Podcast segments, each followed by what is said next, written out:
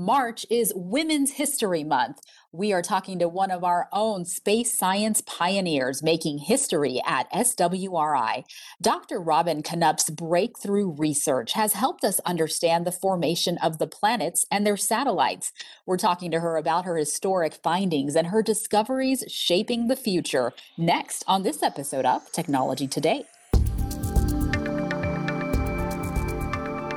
We live with technology, science, engineering, and the results of innovative research every day. Now, let's understand it better. You're listening to the Technology Today podcast, presented by Southwest Research Institute. Transcripts and photos for this episode and all episodes are available at podcast.swri.org. Hello and welcome to Technology Today. I'm Lisa Peña. March is Women's History Month, a celebration of the vital role of women in American history in all disciplines and fields. As we close out the month, we're highlighting one of our own space scientists making history at SWRI. Dr. Robin Canup, an astrophysicist and assistant vice president of SWRI's Space Science and Engineering Division, will go down in the history books for her contributions to our understanding of the formation of the solar system.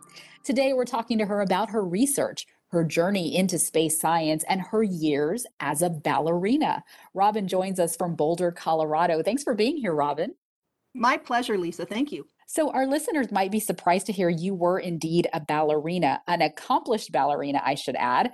We want to learn more about that in a bit, but let's start with what you are most well known for your research based on the giant impact hypothesis and developing computer models that show how planets and their satellites formed. Now, specifically, your computer simulations demonstrate how a Mars sized object impacted Earth, creating our moon and your Earth Moon formation model has become the widely accepted theory in technical literature. Will you describe this theory for us? Yes, the giant impact theory was first proposed after we got the samples back from the Apollo mission, the samples from the moon.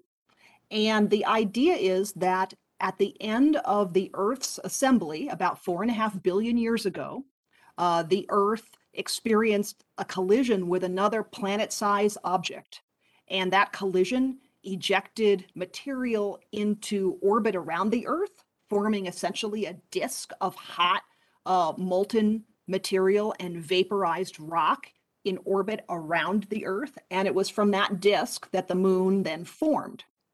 So why do we why do we think the moon uh, formed this way? Well, it's it's because of several basic clues uh, from the current Earth Moon system one clue is that when we look at the the density, uh, the mass per volume of the moon, we know from that that the moon is lacking in iron, which is a very dense element. Uh, specifically, the moon has only a very small iron core compared to other objects in the inner solar system. So we know some process that formed it must have preferentially selected for the outer layers of rocky material that don't have as much iron. Secondly, we know the length of our uh, day currently is 24 hours with the moon at its current distance. And we know the moon's orbit is actually expanding with time due to the interaction with the tides it raises on the Earth, primarily in the Earth's ocean. So we know the Earth, the moon's orbit is expanding with time. And so we know four and a half billion years ago when the moon formed, it was much closer to the Earth. And in the same way that as a spinning ice skater, when they pull in their arms, conservation of angular momentum makes their spin increase. We know that the same conservation would have applied to the early Earth moon. So when the moon formed very close to the Earth, the Earth would have been spinning very rapidly with only about a four hour day. Right. So that's a very rapid spin. So the giant impact theory, if you imagine a, a planet-sized object hitting the Earth at an off-center angle, that can naturally explain what spun up the early Earth to such a fast rotation rate. And if you imagine that the object that hit the Earth itself had an outer rocky mantle and an inner iron core, and that the material that went into orbit around the Earth primarily came from the outer layers of that planetary object, the disk of debris from which the moon later formed would then be lacking in iron, thus explaining the moon's lack of an iron core. So, a giant impact theory uh, has been preferred for some time. My particular role in it was to identify the uh, the particular type of collision. By that, I mean the size of the impacting planet, the impacting angle, the impact speed that gives you both uh, an appropriate amount of material in orbit around the Earth to later produce our moon. And our moon is interesting because it's a very large moon relative to the Earth, and that leaves the Earth with the appropriate initial spin so that four and a half billion years later, today, it's consistent with our current 24 hour day. And so that's the, uh, the overview of the giant impact theory in terms of our planet, our understanding of planet formation in general, our simulations of the Earth and Venus and Mars and uh, Mercury's assembly shows that these types of large impacts would have been uh, common during the final stages of building the inner planets in our solar system. And so we think we have a an overall picture that fits together well. So that was the problem with prior theories is that you it it didn't fit together so well. There were some holes. So um, your information, your research filled in those blanks. Is that how am I understanding that correctly? Absolutely. So when I first started working on this problem uh, in the late 1990s, uh, it was understood that these giant impacts could produce moons, but the type of impact that could produce a moon with our moon's mass and iron content together with the Earth's spin had not yet been identified. And so it was in a 2001 paper uh, that um, I identified uh, that type of collision with, as you mentioned before, numerical simulations of what happens when two planets collide, which is obviously not something you can simulate in a laboratory setting. We have to build models on our computer to simulate it, simulate this type of event for us.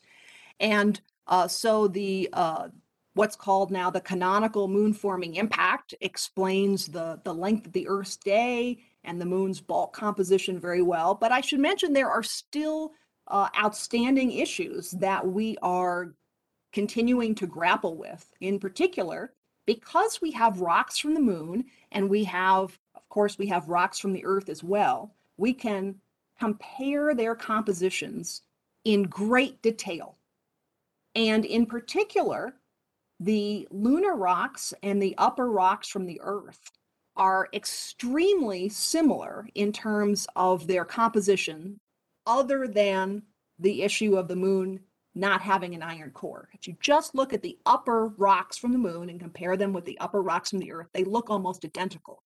So identical, in fact, that it almost looks like the moon came from material from the earth itself. And yet, in general, the giant impact models tend to produce the moon from material that came from the planet that hit the earth predominantly, rather than from the earth. So that's a big current issue in moon formation uh, theories right now. And uh, there are several uh, several different theories that we're working on to try to explain that. So while we think we have the right general context uh, for how our Earth Moon system formed, there are still outstanding questions to be answered. All right. So this is ongoing research.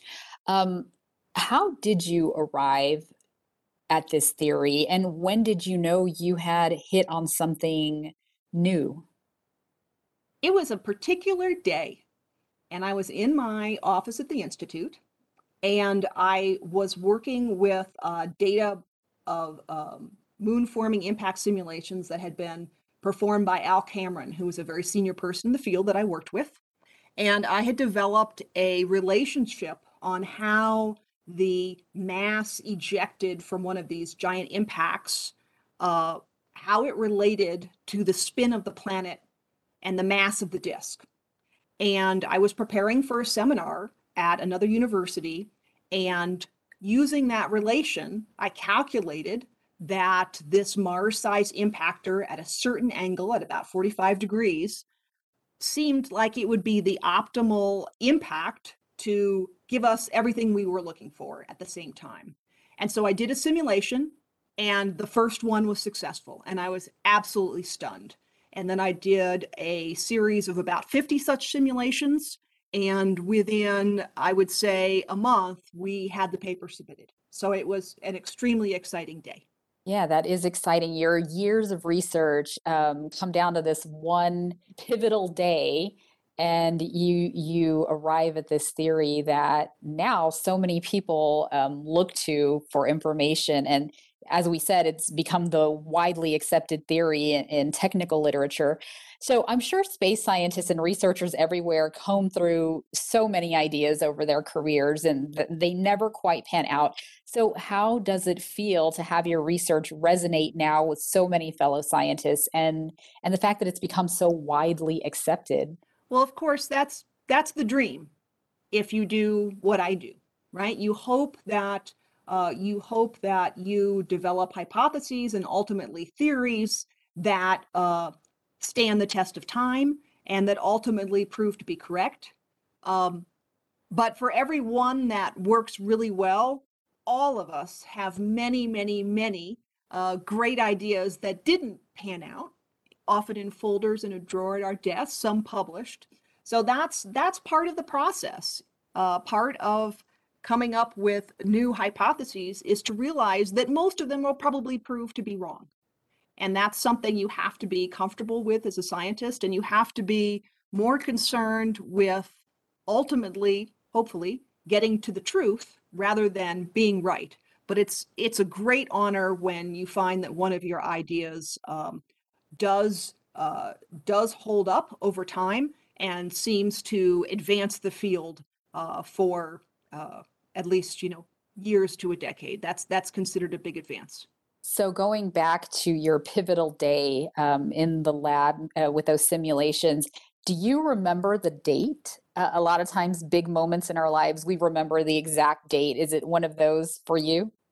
I don't remember the exact date. I know it was in mid-January, and and I remember going into the office of my mentor and closest colleague, Institute scientist uh, William Ward, and saying, You're not going to believe what I just found. I did this calculation and it seems like this collision should explain everything. And I just did a simulation and it appears to work. And his first reaction was, Surely this can't be right. Surely someone else has seen this before. You better you better go and do some do some more simulations. So that so that's what I remember. Yeah, great. So yeah, I can imagine you're not going to believe what I have found, and it has you know, panned out to be um, a great discovery at this point. So, for the past, I wanted to move on to um, another part of your work. Um, for the past two years, you have co chaired the Decadal survey in planetary science and astrobiology. Will you tell us more about this initiative and your role? Absolutely. So, every 10 years, NASA, for each of its science divisions, uh, conducts or um, uh, sponsors the National Academies of Sciences to conduct what we call a decadal survey. And what this is, is it is a uh, community led effort organized by the National Academies of Sciences, which is independent um, from the government itself. And that committee comes together, and typically over the course of one to two years, that committee identifies the most important scientific questions uh, for, in this case, NASA's planetary science and astrobiology and the National Science Foundation's planetary science efforts as well. We identify the most important research questions for the upcoming 10 years. And we also make recommendations for specific projects and space missions that would optimally advance science over the next 10 years it's essentially the way for the community to tell NASA and national and NSF here is what you should do to optimize uh, the advancement of planetary science and astrobiology in the next 10 years. And it uh, provides the scientific prioritization for those government led activities by NASA and NSF. I mean, what a huge responsibility. You're obviously the right person for the job. Um, how do you determine uh, what what NASA should be looking at um, over the next decade? Oh, and also thank you for correcting my pronunciation. It's decadal, decadal. It's, it's decadal. Decadal. Okay. Decadal. decadal. Yep. So, I, you know, a lot of times I'm learning right along with our listeners here. So, decadal. So, with this decadal survey, um, like I said, huge responsibility. How do you determine um, what stands out the most to, to, for NASA to look at? We started by uh, putting together the decadal committee itself. This is a group of approximately 100 people that cover all of the areas in planetary science and astrobiology and uh, different uh, technical approaches, uh, different backgrounds. So we, we first constitute an extremely diverse and broadly representative decadal committee of about 100 people. In our case, uh, we then divided that group up into a, a leadership steering group of about 20 people and then six panels that were focused on topics like the giant planet systems or Venus or Mars or small bodies in the solar system. And then each of these panels had approximately 20 members as well. So, through meetings of each of these panels, first you identify scientific priorities and then you consider different approaches for answering the most important open science questions. Are those theoretical models? Are those telescopic observations? Or are those related to new measurements that we need to have taken by spacecraft or perhaps by sample return? Yeah. So you evaluate first you evaluate what first you decide on what the most important scientific questions are. Then you evaluate how best to answer those scientific questions. And if you are considering potential space missions, it's part of the process that you also have those missions studied by an independent agency to evaluate their technical readiness and their approximate budgetary cost so that you can fit them into a realistic budgetary profile uh, for NASA in the next decade. And then ultimately, when you have, which always occurs, more great activities than can likely be supported, the final step is then to prioritize among those to uh, end up with a recommended portfolio of activities for the next 10 years. All right. And when does the big list come out? The big list comes out uh, within the next three to four weeks, actually. Oh, okay. So we're close. Yes. So not quite ready to um, share uh, information with our listeners yet, but something to look out for. Correct. All right. Um, so, you know, you're a big player right now in the space scientist. Your career spans 25 plus years. Um, eh, where did your scientific journey begin? How did you become interested in space science? My dad was a physicist.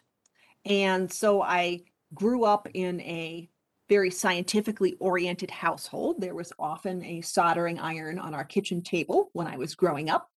I always like to point out, and I didn't think that was strange at the time. um, and I, I have to say that I always had a love of astronomy and the solar system, even in elementary school. But it was really when I was in middle school that there was a combination of events that really captured my attention. One uh, were the Voyager 1 and Voyager 2 flybys of Jupiter and Saturn and the the images that we saw for the first time of both the planets themselves and in the case of uh, Saturn, the ring system and the moons of Jupiter were just awe inspiring to me. And at the same time that was coming out, I was also watching uh, the original Cosmos series on TV. And I uh, was extremely um, inspired by Carl Sagan and uh, his presentations in that series. And uh, I didn't know at the time that I would end up working in this field as a career, but I had, uh, you know, those were the those were the events that really started my my love of solar system science. So the seed was really planted there when you were a child, and it's just uh, really blossomed. Absolutely, then. and it's been a uh, it's been such a privilege to be able to ultimately work for my career in something uh, that I loved so much, even as a child. What are you currently working on? What is your research focus at the moment? So I have several projects. Uh, in addition to my work on uh, the origin of the moon, which is still ongoing, I'm also working on the origin of the systems of moons that we see around the outer giant planets in our solar system. And in particular, I'm working on uh, models for the origin of the moons of Uranus. And this is a very interesting system because Uranus currently is essentially lying on its side in its orbit. And by that I mean it's spinning with its north pole in the plane of its orbit. In other words, the north its north pole at times points towards the sun instead of roughly at a right angle to the plane of its orbit like our earth is. Our earth has a tilt of about 23 and a half degrees. Uranus has a tilt of more than 90 degrees. So it's essentially rotating on its side. And yet it has this satellite system that is also on its side where all of the moons are orbiting in the plane of Uranus's equator. So it's as if you hmm. had a, a normal planet that was upright with a system of moons, four big moons in particular, and one medium moon. And then you just rotated the whole system by about 90 degrees and rolled it on its side. So it's an interesting uh, system to try to explain. So that's that's one of uh, my main projects today. And then another project is looking at the origin of some of the very compact uh, planetary systems around other stars that have been discovered, where you see systems of planets around other stars that are orbiting well within the orbital distance where we see our innermost planet, which is Mercury.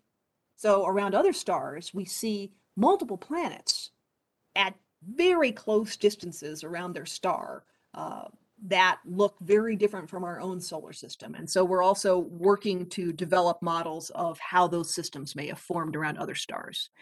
Um, so I want to move on to um, the reason we're highlighting you uh, for this particular podcast. March is Women's History Month. Um, who comes to mind as a woman or women who have inspired your work?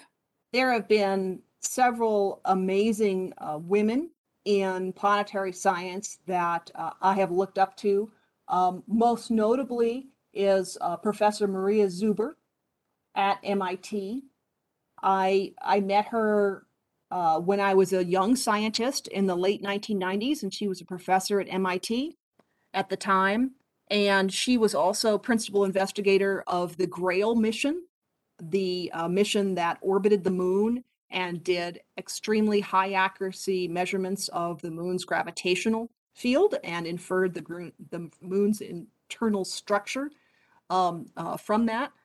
Uh, I've also greatly admired uh, the current head of the Planetary Science Division at NASA headquarters, uh, Dr. Lori Glaze, who uh, is a uh, both phenomenal scientist and an extraordinary uh, leader for NASA planetary science. So I was, in my generation, I was very fortunate to have these amazing women role models. And increasingly now we are seeing women take on leadership roles across our field and these are really the highest uh, leadership levels in our field now. Um, and in addition to that when we look at the incoming uh, graduate students and people that are just entering uh, the field of planetary science and astrobiology they are increasingly diverse and uh, increasingly uh, uh, female rich in terms of uh, uh, the numbers of young people. And so that's been absolutely wonderful to see. And uh, a very inspiring evolution in the demographics of our field. And I think that uh, many other physical sciences are seeing uh, a similar uh, positive a shift in the diversity of people that are um, undertaking the, the scientific path, career paths now. Mm-hmm. So Maria Zuber and Lori Glaze, and now young women today can add Robin Canup to the list. So it's wonderful that there are, as you said, so many women to look up to in the planetary sciences. Um, now, I wanted to, we talked a little bit about this at the top, but um, I wanted to go into it a little bit more now. So, while you have an extensive background in science, what our listeners might not expect is that you are an accomplished ballerina. You were prima ballerina for the Boulder Ballet. Would you tell us about your time as a dancer? Yes. So, I started dancing at age six and I took to it immediately. And I had extremely supportive parents who brought me to uh, dance and ultimately ballet lessons uh, throughout my whole childhood. I grew up about an hour and a half north of Manhattan in New York and uh, would often study not only locally in my hometown of Poughkeepsie, uh, but also in New York City. I really wanted to be uh, a ballet dancer professionally when I was a young teenager. Um, ultimately, when I was in my late teens, I decided that uh, I wanted to go to college instead. So I went to college, and for a few years, I didn't do ballet. Uh, but then when I came to Boulder, Colorado, which is where I did my PhD work, and I came to graduate school, I started dancing again. And that's when I joined uh, the Boulder Ballet. And for uh, the next uh, 10 years or so, uh, I danced with them and I was the lead dancer. Boulder Ballet at the time was a semi professional company. So we would uh, do two large performances in the local uh, theater with the Boulder Philharmonic Orchestra per year, Nutcracker in the uh, uh, holiday season, of course, and then in the spring, another full length classical ballet like Giselle or Firebird or Coppelia or Romeo and Juliet. And um, so that was uh, at the time for about 10 years in Boulder, I really had a dual dual life. Both I was dancing and doing my first my graduate studies and then my initial uh, postdoctoral work at uh, Southwest Research. Ballet and planetary science. How do these two interests coexist? And do you see parallels between the two? They absolutely do. They sound like they're completely different things, and yet um, they're both uh, they're both very structured uh, pursuits. Uh, in ballet, of course, you have the classical technique. In science, uh, the analogy I would say to the classical technique are the laws of physics and the mathematics. So both of them are very structured and very technical, and they require you to be willing to uh, work in a structured way to whatever extent you can to master those underlying techniques. In both cases, doing or mastering the technique enough is not actually sufficient to making a creative contribution. In both cases, you have to work to master the technique, but you also have to transcend that in a way. You have to use that technique to do something or answer a question or approach something in a way that's different than has been done before. And so, on top of this relatively rigid technique, you have to be able to creatively push the boundaries and express yourself. And to me, it's this combination of the, the rigorous structure with the creative uh, it's often referred to as artistry in the ballet world, but I think that word really applies to creative scientific work as well. With that overlying uh, element of uh, creative thinking, artistry, and those two things working in concert, that to me was the the common uh, element that I experience in doing both of these things. Yeah, so I love that. It's not just about the technique, it's about uh, really mastering it, pushing yourself um, creatively and in both cases um, you know you're thinking outside the box and and you're going above and beyond. So uh, that's just really amazing to to have um, you've done both at the same time and and just the the parallels between the two. Um, yeah so as you explain that it's, it's really obvious. So uh, uh, do you feel like your work as a ballerina there was there times that that pushed you further um, in your space science endeavors? Absolutely. In fact i would say that um, uh, a lot of my training in ballet both uh, as a child and then as a in my 20s uh, it really taught me both how to learn, how to uh, constantly work to improve yourself, and um, how to not give up, how to persist even when things seem uh, like they're perhaps too challenging for you. And uh, so, so for me, I, I would say a lot of my internal approaches to learning and improving came from ballet and I still use those in in my scientific work. With our theme this month of Women's History Month, do you have advice for girls or young women interested in space science? First of all, I would absolutely encourage them to pursue the things that are of interest to them.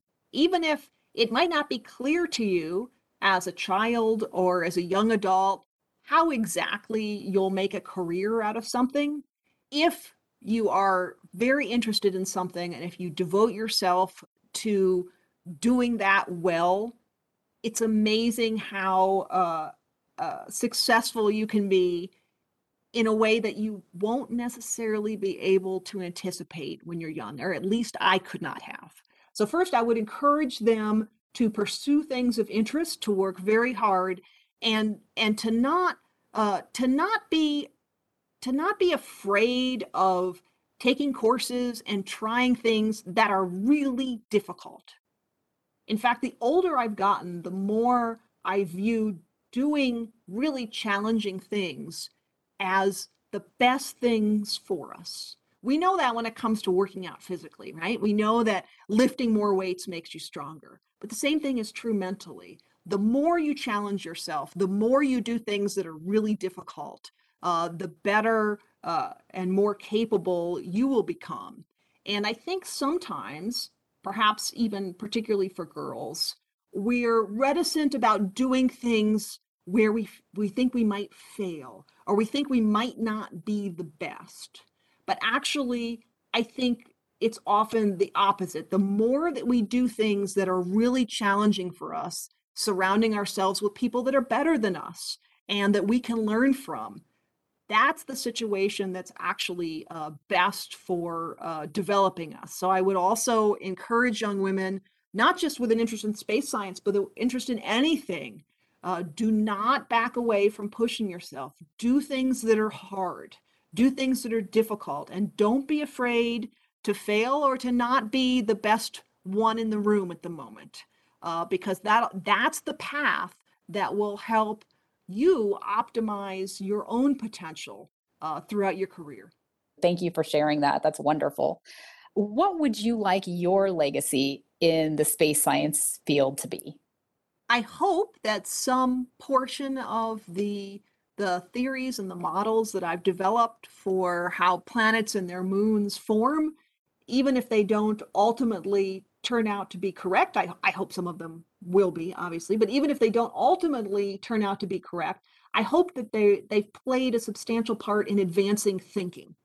Because in science, because so many of our theories turn out not to be correct, it's not it's not only the the few theories that that that turn out to be very long lived and that we think are correct that matter it's also the theories that advance thinking in general so so i hope I, I hope that my work on uh, on in particular planets and uh, the origin of their rings and moons uh, has a positive impact on thinking when uh, people look back on it.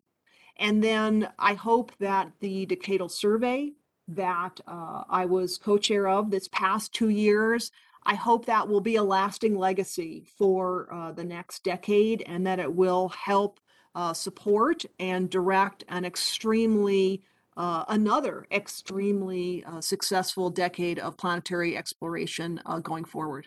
All right. I'm looking forward to um, learning about uh, what that survey uncovers. And uh, it's going to be wonderful following what you do next. So, Robin, you are certainly an inspiration. It was wonderful learning about your background, your path to space science, and how you're shaping the future as you continue your groundbreaking research and making history in your field. I mean, really, what a great role model and a prime example of why we celebrate Women's History Month. Thank you so much for joining us today.